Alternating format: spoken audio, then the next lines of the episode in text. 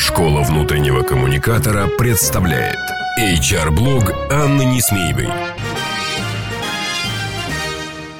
Привет, друзья! Снова в эфире HR-блог Анны Несмеевой, и снова мы с вами вместе. Год стремительно близится к концу. И в этот раз нам с вами пришло время поговорить о подведении итогов и о новых планах, ведь одно неразрывно связано с другим. Конечно же, если вы пороетесь в архивах HR-блога, а может быть, я кину ссылочку в описании, вы обратите внимание, что эта тема уже не первый раз обсуждалась нами. И о том, как правильно подводить итоги и правильно строить планы, мы говорили не единожды.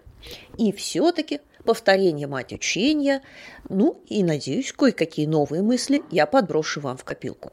Итак, мы с вами приближаемся к декабрю – Декабрь – традиционное время, когда все компании подводят итоги и все службы в них подводят итоги. Это имеет значение и как э, мотивационная составляющая, когда мы с вами говорим о том, чего мы добились, оглядываемся назад, смотрим, какие трудности мы преодолели, какие вершины мы взяли. И здесь для внутрикома подведение итогов – это огромная история, огромный задел для множества коммуникационных компаний. Как э, в декабре когда, собственно, об этих итогах мы пишем, так и в первой половине следующего года, когда подразделения, люди, события, которые мы с вами э, сумели отметить как самые лучшие, станут героями и субъектами, и объектами наших с вами изысканий. А, ну, конечно, и не забудем здесь о себе, а ведь э, мы тоже молодцы, мы тоже многое успели сделать за этот год.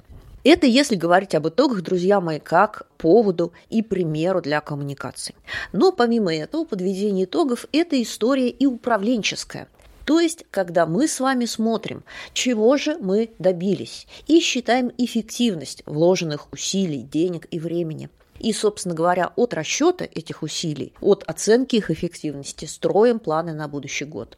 И вот здесь вот я осмелюсь напомнить вам, а, что мы возвращаемся с вами к истории про годовой аудит, к истории про то, что мы с вами выставили метрики год назад, поставили перед собой ключевые KPI, и теперь самое время проверить, как мы их достигли.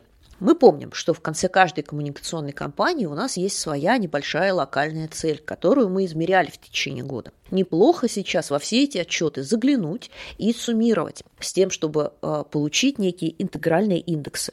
Как мы повлияли на вовлеченность сотрудников, как мы повлияли, например, на качество и скорость горизонтальных коммуникаций, а как мы повлияли, э, например, на известность бренда работодателя?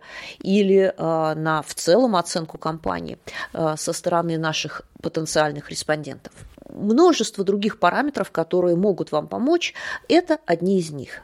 Вы можете считать э, и более технические вещи, такие как доля полезного контента, например, э, или доля людей, состоящих в ваших комьюнити. Ну, например, если вы занимались пропагандой здорового образа жизни и поддерживали всяческий вейлбинд, э, можете посмотреть и как это повлияло на то, сколько больничных и сколько пропусков работы было у ваших коллег. Словом, все это можно посчитать. И вот эти вот самые данные должны лечь э, в основу вашего отчета, где вы, с одной стороны, покажете э, самые яркие моменты, какие э, были у вас за прошедший год.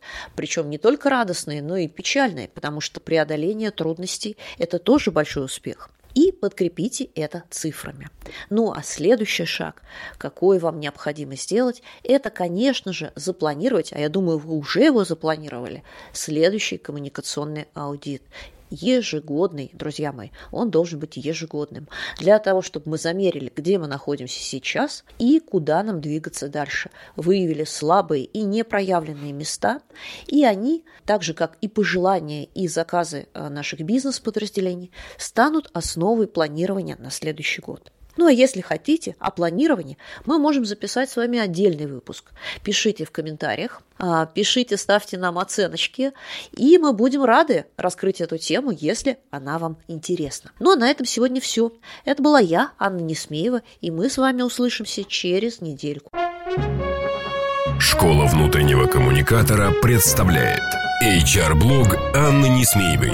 Простые и практические решения для внутренних коммуникаций с Анной Несмеевой. Слушайте ежедневно по будням на площадках Яндекс Музыка, Castbox, Apple Podcast или SoundCloud. Словом, там, где вам удобно.